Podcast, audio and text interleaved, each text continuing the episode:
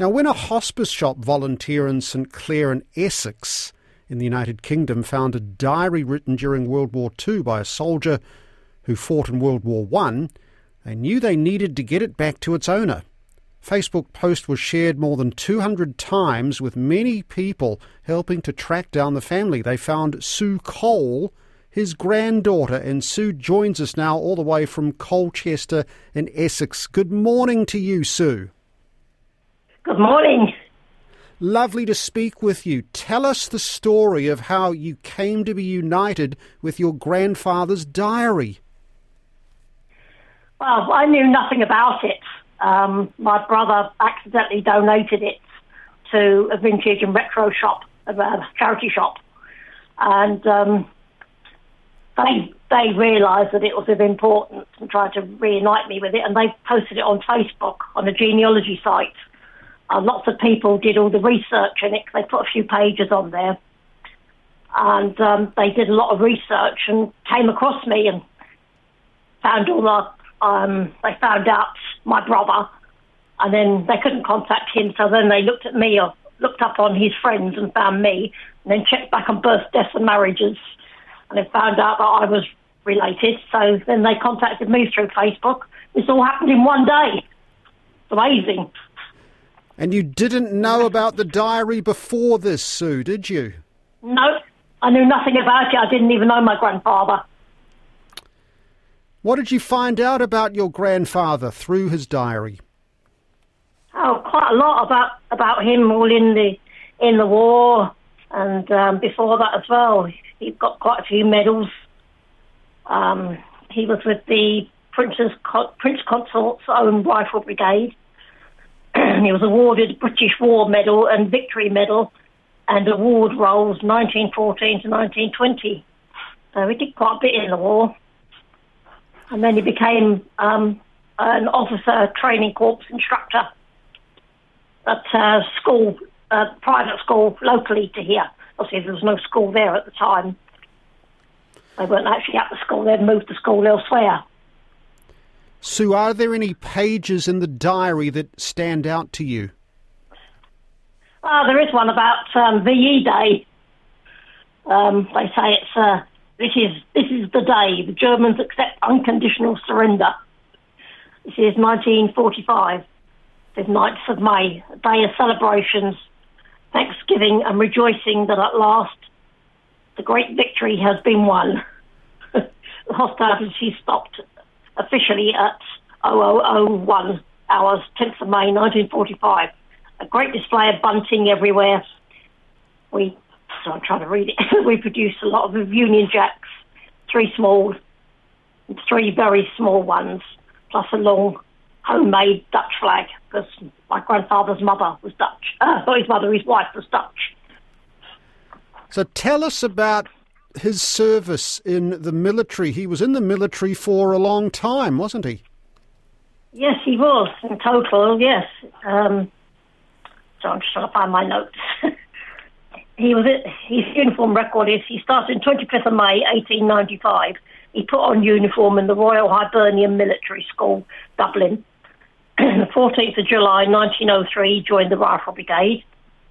16th of February 1929, he was discharged from the Rifle Brigade after 25 years, 187 days. And in March 1929, he became an instructor at Felsted School. And then uh, he was there for 17 years. And then he was um, discharged. They had a farewell parade for him on the 25th of January 1946. He was in uniform a total of 47 years and eight months. So 1946. So he made it. He made it through World War II, basically. Yes, yes, he did. Yes. Gosh. Yes. and what have you found out about? What have you found out about his life and family since then, Sue? Well, there's an awful lot of Dutch relatives that I've managed to find out about with thanks to somebody else who helped me on the genealogy site. Um, so I'm sort of gradually trying to do a family tree and record it all. It's quite a long-winded job. Have and you managed an awful lot in personal? Have you managed to Sorry. visit Netherlands? I have done a couple of times in the past, mm. but I didn't know the family then. Well, I have done when I went with my parents many years ago. Um, I think we visited some Dutch relatives then. I, I don't remember them. And what do you My, actually? um, Sorry, go on. My grandmother actually lived. My my my grandfather's wife, Hendrika. She actually lived with us in um, you know when I was growing up, so I knew her well. What are you actually going to do with the diary? Are you going to preserve it? Yes, um, I've lent it to Felsted School where my grandfather was an instructor. Um, they're copying it because they want to put it into their archives, and um, so it can be shared with other people. They can read it and share it. um, but when I get it back, um, well, I'll just I'll read it again and make some more notes and uh, just try and trace the family tree a bit more. There's lots of mentions of Dutch relatives in there, which I, I don't know. A few bits and pieces about my parents. Do you think someone might take some photos of the pages and publish them on the internet? I don't know, possibly. I mean, they'll be available from Felsted School on their on their internet pages. So I think anybody could read it there or share it. What was your grandfather's name?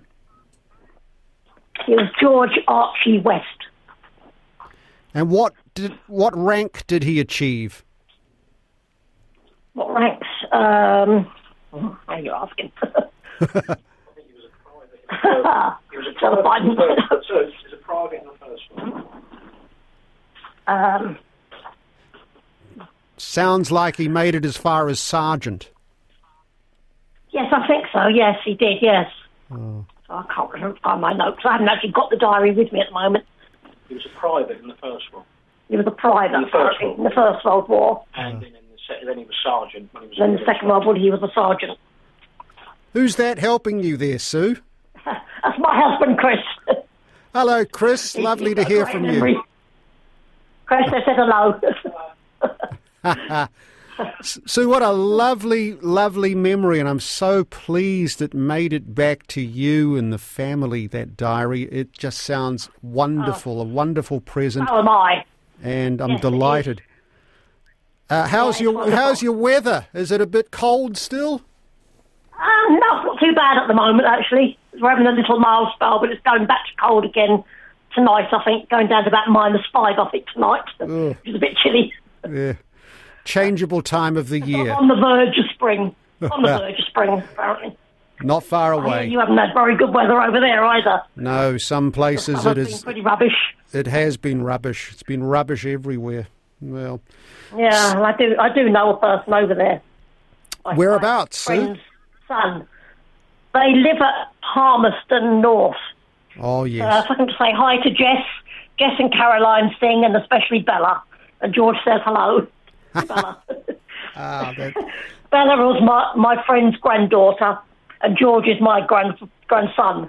And they used to go out quite a lot together when they lived here, but they've recently moved back over to New Zealand.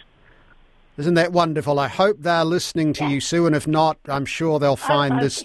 They'll find this on the internet on the RNZ website. What a delight to speak with you this morning, this evening, our time. Sue, thank you so much. Thank you to both of you. All the very best. Thank you very much. Interesting to talk to you. Thank you, Sue.